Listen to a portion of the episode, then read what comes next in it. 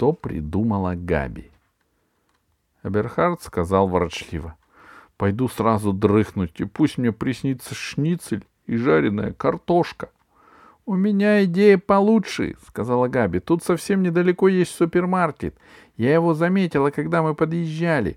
Может, можем пойти туда и купить чего-нибудь поесть? — А-два не разрешит, это точно, — сказал Франц. — Кто не спрашивает, — сказала Габи с усмешкой. — Тому никто ничего не запрещает. Она вынула из кармана купюру в пять евро. Этого вполне хватит, чтобы утолить самый жгучий голод.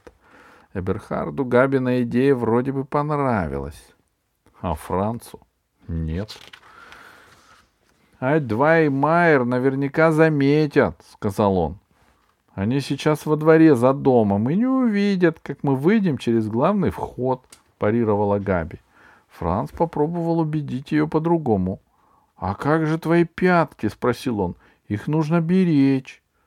Но Габи объяснила, что в шлепанцах на деревянной подошве ей вполне удобно и беспокоиться не о чем. Эберхард хорошо знает Франца. Ему было понятно, что Франц не хочет делать ничего запрещенного, и он сказал Габи. «Такое не для Франца. Давай лучше сами сходим». «Хорошо», — согласилась Габи. «Тогда пошли», — Франц подумал. Не нужно отпускать их вдвоем, а то я опять останусь неудел. И пискнул. Я с вами. Он еще немножко надеялся, что Габи ошибается, и возле главного входа им кто-нибудь встретится, ать-два, фрау Майер или фрау Берг.